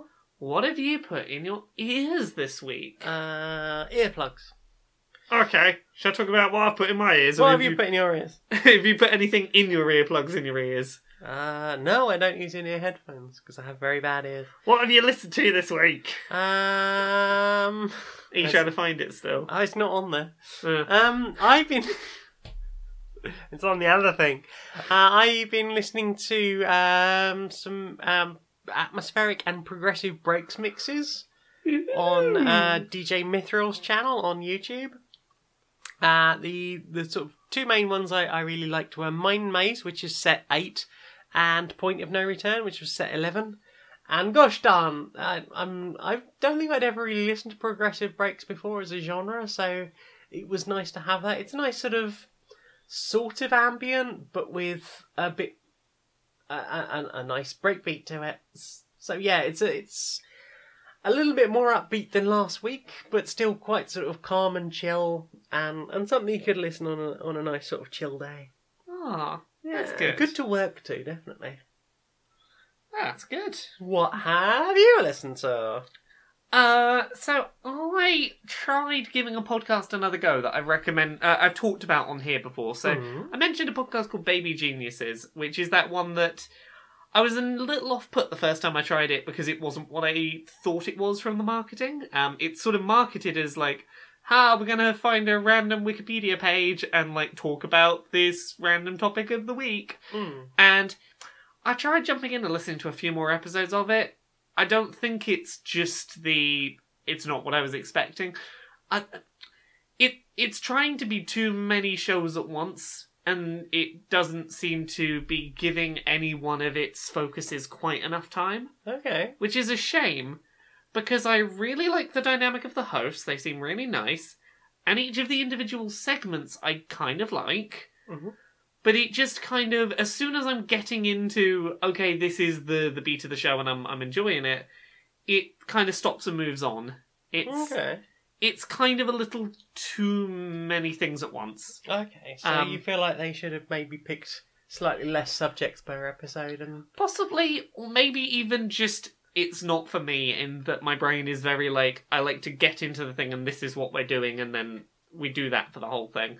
I don't like when a thing I'm enjoying jumps around a lot. Okay. Um, I I think it's less that like it's a problem with their show. I think it's my brain doesn't work the way their show sort of expects, Hmm. which is a shame because I like the components of it. So I would still recommend giving Baby Geniuses a try. It's a like it is a pleasant, it is a pleasant show to to listen to. It just my brain doesn't work with it.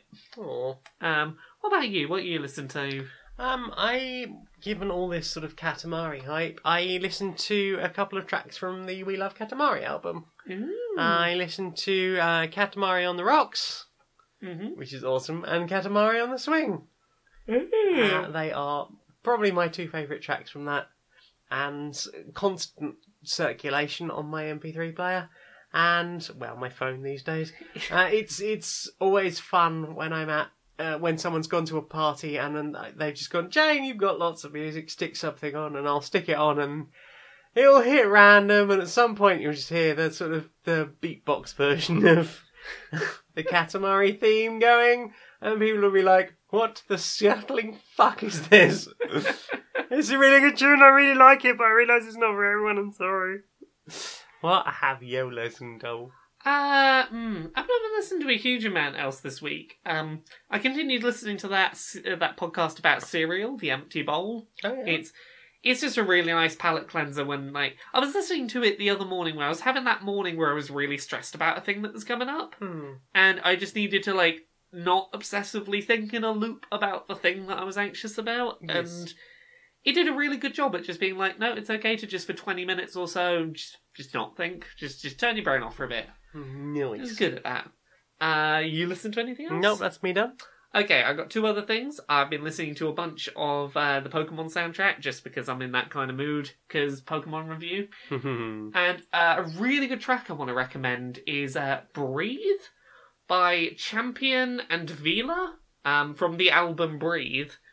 It's a it's a really nice dance track that's got a it's got the kind of beat to it that is very easy to stop and just relax and let sort of wash over you a bit. It's got sort of a waves in and out kind of feel to it mm-hmm. which is really nice. Uh, lyrically, it was what I needed last week. It's it's very lyrically about um, remembering to not be too hard on yourself and just take a minute to to give yourself some space and have a breather. Hmm. Um, it it talks about a lot of things that I uh, find very very close to myself about beating yourself up when you run out of creative ideas and when you're having a moment of ah, what if this is it and all the creative ideas are gone forever and never come back? And just going, it's okay, just just just breathe for a minute. Hmm. Uh, it was a really good track. I enjoyed it a lot. I think you would really dig it.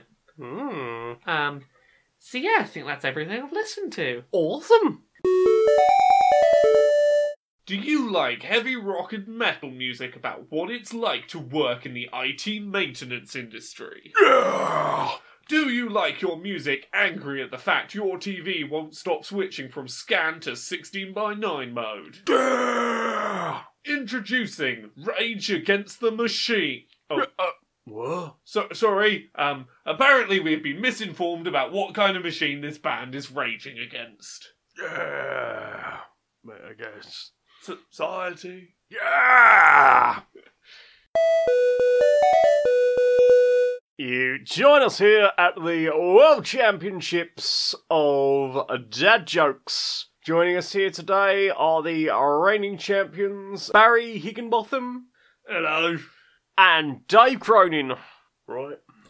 Right. Okay, okay. Here's here's me first one. Here's me first one. Let me let me let me warm up with this one. A couple's walking in St. Petersburg Square on Christmas Eve. They feel a slight precipitation. I think it's raining, says the man. I think it's snowing, says the woman. How about we ask the communist officer over here? He's always right, exclaims the man. Officer Rudolph, is it raining or snowing? Definitely raining, Officer Rudolph replies. The man turns to his wife with a smile. See? Rudolph the Red-Nosed Reindeer. And uh, absolutely excellent opening round there from, Barry. And uh, let's see what uh, what Dave's got coming up. Why do fish live in salt water? Because pepper makes them sneeze. oh, I'm supposed to laugh. Uh, uh. and uh, we go back to Barry. So what's your retort there? Oh, oh, I got a good one. Got a good one. What is Whitney Houston's favourite type of coordination? Hand eye. I see what you got, Dave. You know, uh, I just think these jokes about opticians get cornier and cornier. Your retorts. What did the drummer call his twin daughters? Anna one, Anna two. You got you got one more. You got one more, Dave. My friend got arrested for eating fireworks. It's okay, she was let off. Yeah, right, I got one last one. I reckon this is going to be the one that's going to clinch this championship. Are you ready to have your dad joke shoes blown right off? Absolutely braced. I brought some shoes from a drug dealer. I don't know what he laced them with, but I was tripping all day. And the crowd goes wild. And the winner there, Barry. Barry's the winner.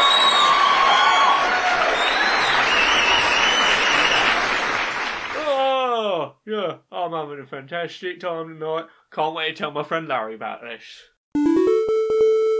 Question time. It's time for questions. What's the questions? Uh, Becky Toohill would like to know uh, what have you made that you feel was overlooked for how good it was? Okay, um, so a thing that, like, you go, this was amazing and no one paid attention to it. Hmm. Okay, yeah, I've I've got one that like I think is a shame was wasn't more of a thing. Um, I wrote a short story that I am incredibly proud of that is out there on the internet somewhere called Fly or Fall. Oh, that's a Um, good one. Yeah, it was just like it was a really short story that was um I believe it was based on a writing prompt that was something like uh, 50% of the world has the ability to fly, but the only way to find out if you're in that half is to jump from a height that will surely kill you. Um yeah, and I just wrote this this thing about someone who was walking up to a roof like debating whether or not to take that risk to to leap knowing that they're either going to die or they might be able to fly. And I feel very very proud of the the the way I wrote that the sort of first person perspective writing style. I I was just really proud of that and it it's a thing that like I a few people have really enjoyed but it's largely not acknowledged I'm like I really thought that was something special Hmm. do you have a thing like that Um, I guess like early Stone Monkey Radio, like the Yeah. the the Stone Monkey Radio live shows I did on YouTube. Um, because I'd sort of kind of dropped out of doing stand up comedy. I Hmm. wanted an outlet for like comedy stuff that I, I could keep going with. Um, and I felt like that sort of sketch skitty idea and pre-recorded and getting a chance to do that was really good. Um, and then I sort of, I suddenly uh, something happened uh, after coming out that I just started getting more and more self conscious about how I looked, and I just Yeah. refused to appear on camera for about four years. And then I started, I, I have on several occasions started writing uh, new Stone Monkey radios. The problem is a lot of it, any any political stuff in the, in there has a very specific shelf life. It's fine once you get it out there, people can tell the joke, but you can't tell that joke three years later if it's particularly related. Like I couldn't tell a David Cameron joke now, and I had some. Um, but like, um, I think the the real problem was the last one I did was while I was recovering from surgery. I'd written it before I went in, and I was like, "Yeah, I'll have all this free time to do creative stuff." And then I I recorded it and I edited it and I uploaded it, and I went, "I'm happy with the artwork. I'm happy with a lot of the writing. I did not perform it well because I did not have any blood." And I, I'm a bit disappointed with that, and I feel like some of that got spoiled, and that I don't know. I've struggled to get back to it since then. And I think the most fun I've had since then was the um, Queer and Pleasant Stranger Vision. Oh yes, that When- was very Stone Monkey Radio. It was very Stone Monkey Yeah. Radio. Um, yeah, and I had a lot of fun doing that and pissing about with with puppets and uh, like conversations with puppets. That it, it's it's a style I've never had to record before, and it was quite fun. uh, it really really fun to edit and and actually record as well. So yeah, um, I, that's any any of those sort of Stone Monkey Radio, Queer and Pleasant Stranger Vision things because I don't think a lot of people really watched any of those, but they're out there, you know, on Go- my go channel and yours. Yeah, go check them out. Yeah. Um. Hi, Drob. Hi. Uh, would like to know. Uh, kind of a deep question. How do you see bad things that happen in life in the sense of everything happens for a reason? Um, if I were going to try and look at it through that lens, I'd say everything happens for a reason. Sometimes the reason is that there are horrible people in the world.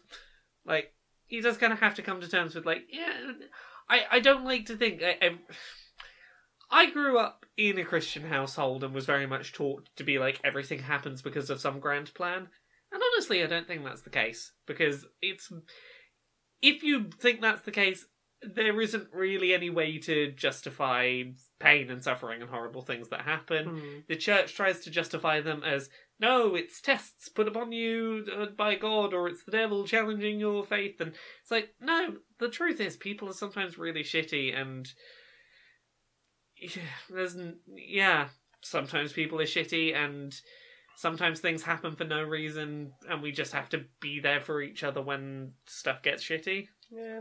I don't believe that everything happens for a reason beyond cause and effect. Yeah, Like that that as far as I would go with that. Um as part of therapy, something that I got taught was that you have to stop seeing things as things that have happened to you and see them Yeah. as more as things that have happened. They Yeah. things that happen in the world. They may well have happened were you not there. yeah, It- and and maybe take some of those things less personally because they weren't about you. You just happened to be there, and it could have been literally anyone. yeah. It's it's it's hard to let go of that sort of feeling of like control and purpose, Mm. but like you can drive yourself mad trying to rationalize things as happening for a reason. Mm. Definitely. Uh, Jake and Marion would like to know, uh, knowing what gamer culture, uh, knowing that gamer culture is kind of toxic overall, what is your favourite aspect of gamer culture, and why did you decide to um, that this was the culture you wanted to write about? Um, there's something really powerful about video games in that because they're interactive, they have a real sense of um, being able to put you in shoes, being able to sort of get you to have agency and play a part in something. And I really like the fact that like video games are a medium where two people could play the same game and experience it totally differently and have totally different valid experiences of it based on the agency they displayed.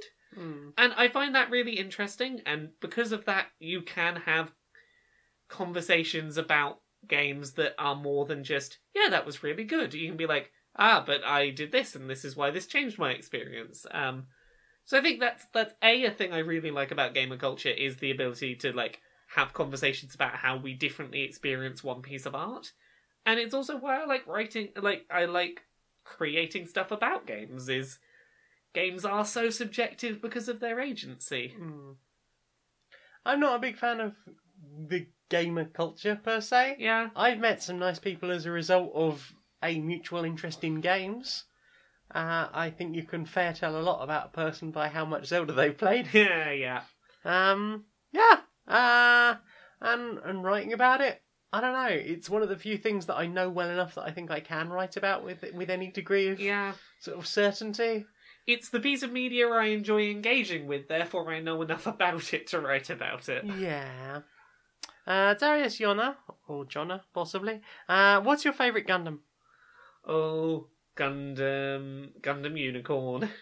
Uh, I like my pink and black and yellow friend that I got for was it Christmas or whatever? Uh, yeah, it was got it. around. I think it was around Christmas. Around Christmas, New Year. Uh, oh, I think you'd got one for uh, October MCM last year, but I hadn't got around to building it, and then I got one because you were talking about building it or something like that? no, that. was it May? It was May MCM. Oh, maybe it was May. Because it was MCM. after we'd moved in here. It was. Yeah, so May MCM. Would have been around like Ah. May, June. That would explain things. Yeah. I, I think I maybe it was the fact that I knew that you were going to MCM, and I think I ordered one well in advance, and it took fucking forever. we Oh. got any more questions? Yes, we do. Oh, I'm vamping while you find them. Zaldera would like to know notches on phone screens, aye or nay? Um, mm, I like my screen to be a perfect rectangle. I mean, that's fair. Yeah. Um, I don't think I've ever had a phone with a notch in it, so I couldn't really say. Yeah, I don't like the idea of part of my vision being obscured. I in that's- in that's- most media is is displayed as a rectangle. That's true. Does so? Does it sort of? Yeah, some of them will have like a thing that comes down a little bit and like Oh, that sounds like it pissed me right off. yeah, yeah, no, it's like Unless you could like move the space down and have that as blanked out, maybe. yeah, no, you space can't. for more buttons. you like can't sort do of that. There's on-screen part of- buttons. There's part of what should be screen that just like is covered by like the dipping bit. In which case, nay. Uh, Duncan Duncan Parker. Ah, Duncan Parker Newton Games would like to know what's your favourite kitchen utensil? Ooh, I love a good wooden spoon. Ooh, Ooh. a spoon. Is that just because uh, I, one of my most enjoyed parts of the cooking experience is stirring a thing? You so can good. stir with a wooden spoon. You can spank with a wooden spoon. Oh, hello. You can poke a badger. Uh, just a good quality wooden spoon is a very is a very useful kitchen implement. That's true. Um, I'm, I was thinking it was potato masher, but I think, to be honest, it's a garlic press. I like I- a good garlic press as because I soon- bloody love garlic. As soon as you said um, potato masher, I was like, "Ooh, I forgot about garlic presses. They're a good thing." Yes, the garlic delivery method of choice. Mm-mm-mm. uh, Alice Seibard would like to know Detective Pikachu movie. Ah! Or. Or. Oh, no, sorry. Ah! Or. Or both. I think we covered this a bit earlier. We did. Initially, a little, um, a little, uh, uh, but like by the time I get started watching, I was like, "Oh, Um, I would say my reaction to the Detective Pikachu was more, huh. Jiggly! that Pikachu." By the end, I was like, "Okay, Pikachu's quite adorable." And that jiggly design is great. Yeah, so it was, huh. I, I enjoyed the Detective Pikachu game. I am excited for this. Yeah, so my reaction to the uh, Detective Pikachu advert was, huh? Jiggly! Matthew Hudson would like to know, uh, due to being part of a retro gaming podcast, I've been introduced to a lot of old games that I'd never played when they came out. My favourite of these is Symphony of the Night. Have you recently been introduced? Have you been recently introduced to any retro games you've never played? And if so, which is your favourite? Hmm. Retro games I'd never played, getting introduced to. I've not got a good answer for this. Have you got one? I haven't really been intro- introduced to retro games at all for a while. Uh, I did recently sit down and watch a Let's Play of Treasure Island Dizzy on the Commodore 64, but then I played the crap out of that when I was small. Yeah. Um I think the only one that like I have recently like found ways to play for reasons, and I won't go into why, is I started playing uh Dizzy. Wait, how did you get into Dizzy as well? um I I will um I will cut this out the show. Yeah, so for It's weird that we're both talking about Dizzy. Yeah, for reasons for reasons that I cannot yet mention. Actually, I might as well mention them. Uh, someone has paid me to write about Dizzy's butt in the butt book, so um, yeah, I've been playing an emulated version of Dizzy for the ZX Spectrum. Ooh, Um, Dizzy, a cartoon adventure. indeed, what version of Dizzy have you gotten into recently? Um, I, well, I, I said I was playing Dizzy, uh, watching a Let's Play for Dizzy, Dizzy 2, which is uh, Yeah. Treasure Island Dizzy. My One of the very first games I had on my own system was uh, Fantasy World Dizzy on the Commodore 64. Yeah. I never worked out how to get past the Armorog on the Commodore version. I've see, I I played the PC version and got past it just fine. Yeah. But I I'm try as I might, no matter how many times I loaded that damn thing up, I could never get past the bloody Armorog. Well, Dizzy Dizzy is new to me, so there we go. Um, Mm, are you enjoying? How are you finding it so far? I'm just Uh, it, it is definitely. I'm having to get myself into headspace of this is a game that came out long ago, and I need to set my expectations accordingly. and it hates you. It hates me. Yeah, there's that too. Um, There's the birds, uh, dizzy eating birds, and the spiders, and I all fire. I want to play a bit more, but I will come back with thoughts at another time. I would, if if you're interested, I would definitely recommend, um, probably the first five Dizzies, like Okay. uh, uh, Dizzy, um, like Dizzy a cartoon adventure, Treasure Island Dizzy, Fantasy World Dizzy, Magic Land Dizzy, Spellbound Dizzy, Dizzy Prince of the Yolk Folk. Um, I'm I'm playing enough Dizzy. I'm, I want to play enough that I can get a feel for the character. That's where I'm at. You want to feel the butt before Indeed. you write about. I need butt. to. I need to. I need to be one with the butt. You won with the Butt. I need to control the butt. You, well, you can control the butt. Interestingly, Dizzy was one of the first graphics I ever made when I was learning to program the Commodore 64. I made a little Dizzy fall across the screen. Woo. Yeah. Yeah. diagonal falling animation. Look at me go! Program programming graphics in freaking binary. uh, Uh, what other questions have we got? I need to go to the other place, the dark place. Gavel Stipile- Stipilevsky uh, would like to know: You're designing a tabletop RPG system. What are your basic character stats and what do they do? Oh, hmm. Have you got an answer for this? No. Um, hmm. I don't know. I guess I go for something sort of simple, like a, a monster of the week or a, a, a Tales from the Loop. I, I like the idea of the stats being for things like luck has always been a stat I've liked in Mhm. tabletop games. The sort of there's no way this should work. Let's roll a dice to see if you're bloody lucky about this. Um, whether you are lucky or unlucky.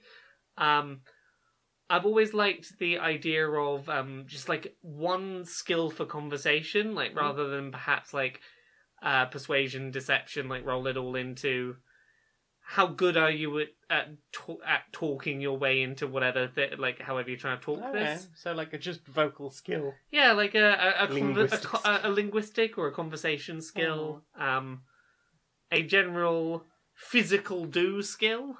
Mm. Like I like the idea of like maybe simplifying it down into to physically do a thing, think uh, like work a thing out, talk a thing, or be lucky.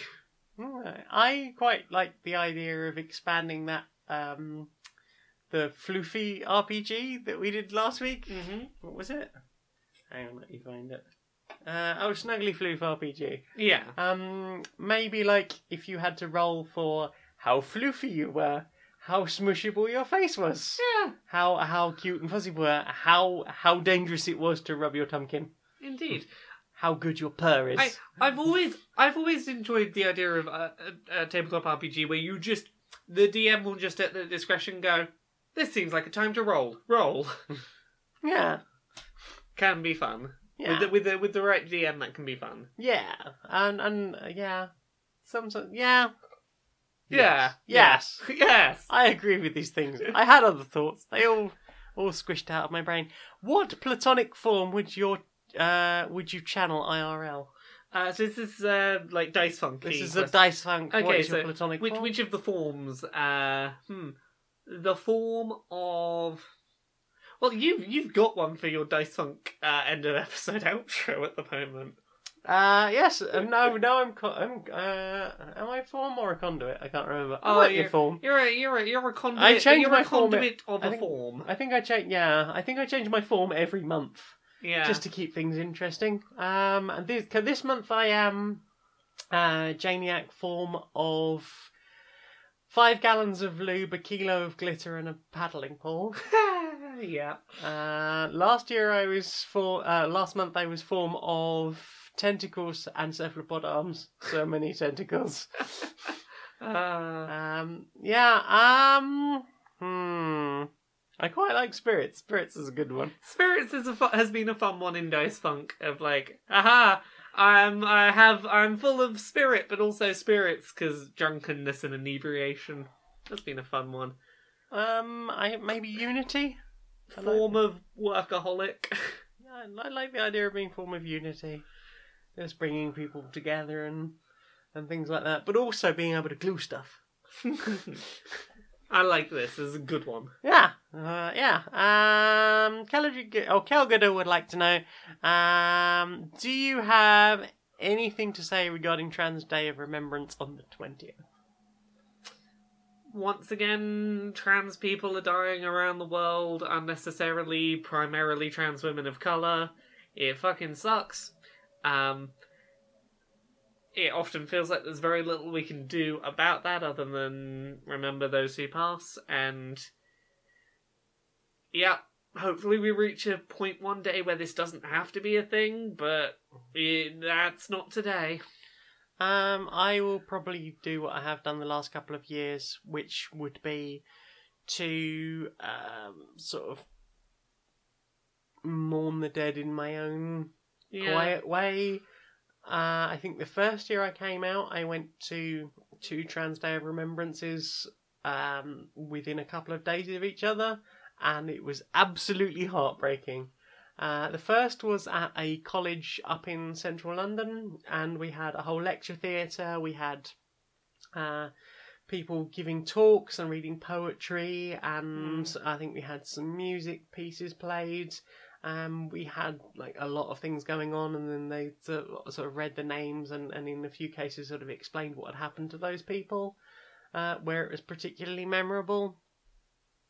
And uh, um, then, like two days after that, I went to the local one in Croydon because I was living much nearer there at the time, and um, it was like we we'd been granted by the council a small table by some escalators and we we were literally standing there reading out the names of those who'd passed while people were just taking the piss out of us while sitting at computers and getting drunk in the middle of the day.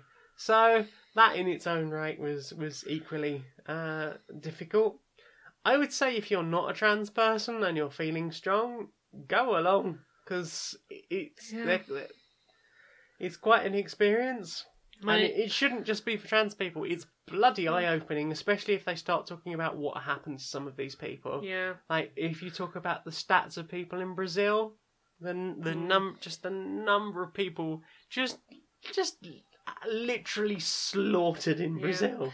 My my mother goes along to Trans Day of Remembrance things. Um, I tend not to go to physical things just because I have had to live with the deaths of too many people I have known personally, and it never gets easier. And I tend to just. I tend to take Trans Day of Remembrance as a day to personally just mourn Yeah. People that I've personally lost Mm. and to just thank the heavens that I uh, I I am still here and that I didn't succeed in ending my life when I tried. Yeah. Anyway, questions. Uh, that, that's it for questions. Uh, that's that's that's the way to end it. Um, time for this. Do you know what I want to see more of? What do you want to see more of? Bro, show justice warriors. All right, Larry. Right, now, right, how are you doing? You forget who I was briefly. I forgot who I was. I forgot what's going on. It's, It's, been a it's, long it's, day. it's almost like, you know, we briefly swapped places earlier due to, due to a, a Barry based incident. Due to a Barry-based incident, uh, did you by any chance do a uh, joke competition by any chance? Me? Nah, nah, but my mate Dave was there. oh, your mate Dave was there. Yeah, he, he came second apparently. Uh, uh, how, how's your week been? Uh, it's, it's, It's been a week. yeah, he- um, it's not been too bad, mate. Uh, so I, I've had a thing this week I wanted to bring up, as I am want to do about this time in the week every week. Yeah, it's funny how we do that. It's funny how we do that. So th- this week I've been I've been playing that new Pokemon game what came out. Oh yeah, yeah, Yeah, and I've been having a great time with it. It's been fun. It's been great for me. But like, I've got a mate who's not been able to play it at all, and they're a great big Pokemon fan. They've played Pokemon games Yeah. before, but they can't play this new one. No, how come that? No, it's it's because uh, they they got this thing where you can't turn off motion controls, and uh, my friend's got some some ability issues. They can't. I thought you were going to say that the friend couldn't turn off mo- motion controls. No, it's not quite. It's not quite that situation. I misunderstood No, it. no. My, in the game, you can't turn off motion controls, and my friend, you know, has some motor control issues, and Yeah. You know they can't help the fact that they can't do a throw in motion uh, when when it's on the telly, Yeah. and when they're playing in their hands, they can't really stop their hands moving, so they can't really, you know, aim properly that way. Yeah. And it's just a thing I was thinking about is there's no reason why Nintendo couldn't have just like let let you just play with the control stick and the buttons and turn off the motion. Yeah. But like they force you to have the motion on because it's their new gimmick, it's their thing, it's new. So they sort of push that ahead of accessibility. Well, at a time when we've recently seen some games doing a really good job recently of, of making sure that things were accessible, I, I think with Spider Man recently had lots of accessibility options. Like, so then suddenly come run into this, you know, it, it seems like it, it seems much worse as a result of being sort of put against that sort of background of, of more accessibility in games recently. Indeed, it, it's one of these things that like it, it's taking something that like it's not really any work to make a thing accessible and going, yeah, but we want to be innovative. We'd rather be do innovation than you know thing that works for everyone. It's it's a real it's a real shame, isn't it? Yeah, definitely. I mean, I, I don't understand why why more they you know surely they will sell more games if they make them more accessible. So Exactly. why why and, and surely that is what motivates most of these companies. Exactly. Like you know, if you want to do your new thing, put it front and centre by all means, and go. This is this is the default way to do it. Is this new fancy way we've got? But if someone doesn't want to or can't engage with that, give them the option to not do so. Exactly. I mean, do you think it's something that they might patch in in future? Uh, well, this is Nintendo. I don't, I don't see it happening. Nintendo were very much this is our gimmick and our thing we want to push. We're not gonna, we're not gonna undermine it by letting you not do it, which is a bit, bit ludicrous. Yeah, I mean, I can sort of understand why they would initially think that, but uh, uh, you know, it doesn't take much to you know, as soon as someone flags up that point, you know, just allow it. Yeah, you'd think, but you know, it's stubbornness in these things sometimes. But Yeah, but I mean, what what would be the alternative for for just handheld?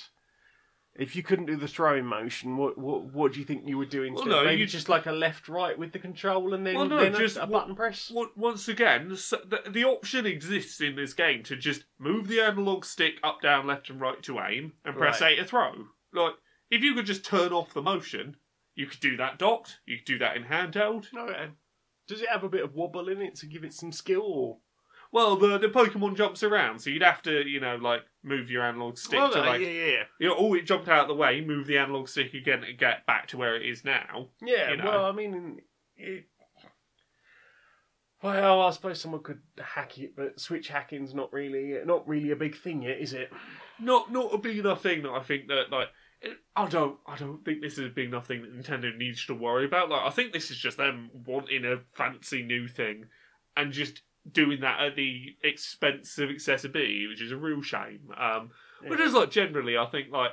I'm, I'm struggling to think of more examples off the top of my head, but I know this is a thing that happens. The innovation at the expense of accessibility. Yeah, I mean, like it's um, Nintendo have been very much uh, championing the whole motion thing for a, a good few years now. I mean, like you know, the, the the Wii was very much there, the Wii U was there as well. So I suppose for the last couple of generations, there has been you know a certain lack of accessibility from those aspects, certainly. But um, you know, it, it feels weird that, that there's not more effort to make things accessible at a time when we have was it uh, Xbox were were bringing out Yeah. uh, you They, know they got their their adaptive controller where you can put modular bits in it to like make it work for how you need games to work. yeah and you know there are companies that have been working to make more accessible controllers and things. I remember like, way back in 2004 going to a, a classic gaming convention and they were modifying Pac-Man to be played with like I think it was four very large buttons Yeah. that you know that, that were very easy to accessible with like limited motion. I, I've played racing games with eye tracking. Just sort of look look further up the track to go faster, look lower down to slow down, left and right. yeah. Yeah, like this stuff exists, but you've still got companies that are being like, "Oh yeah, we've got a functional option that doesn't use motion, but we're going to make you use motion anyway." Yeah, it seems a bit. It, yeah, It's it's a bit shitty. It's my it's my one real complaint with that game. It's just it really sucks that there are people I know who love that series who ain't gonna get to play it. But yeah, that's a shame. Should we should we have that hug? we Oh. shall. I certainly hope that they make more effort in future. Uh, oh, good hope, mate. Good hope. Good hug. Oh. Oh, I do enjoy these hugs.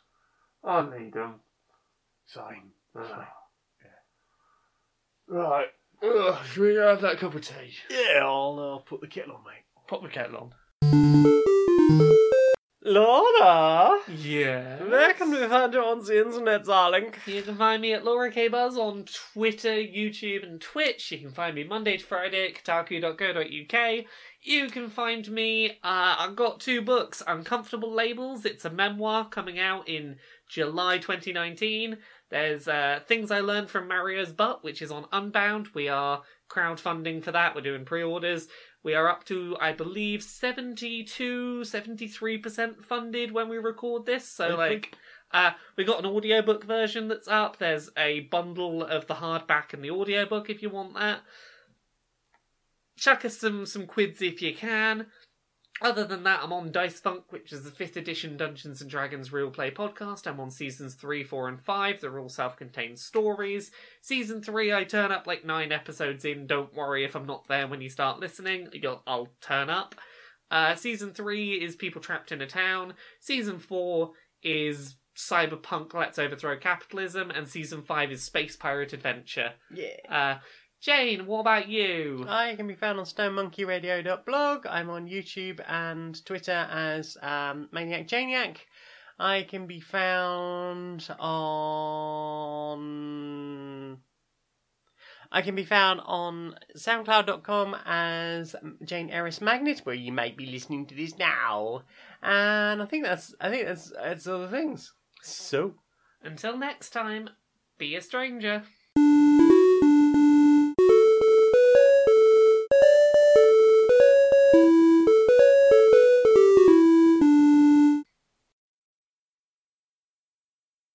Does a nosy pepper do? Gets Gets hung hung up in your business. I'm waiting for summer. I ordered the season pass.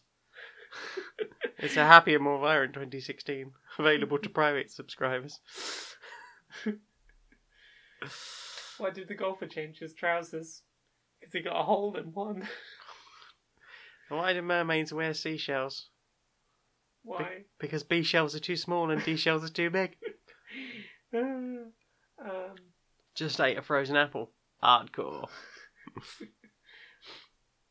if someone's sexually aroused by by goat cheese, do they have a fetish? why did Cinderella get kicked off the football team? She kept running away from the ball. Ah! So, what do you call a piano playing donkey with three legs and one eye? A honky tonky winky wonky. What's the difference between a well dressed man on a unicycle and a poorly dressed man on a bike? I don't know. A tyre. The inventor of the throat lozenges died. There will be no coffin at the funeral. uh, how many ears does Spock have? A left ear, a right ear, and a final front ear. A tree that knows how to read spreadsheets is excellent. A friend at, at, wall, at work told me she walked in on her son masturbating last night. She'd only gone to ask him to turn down the dubstep. Apparently, he was wobbing one out. How did Darth Vader know what to get, or or what Luke got him for Christmas? He felt his presence. Uh, what did the duck say after hearing a joke? What? I'm cracking up. I think this is where we should wrap it up.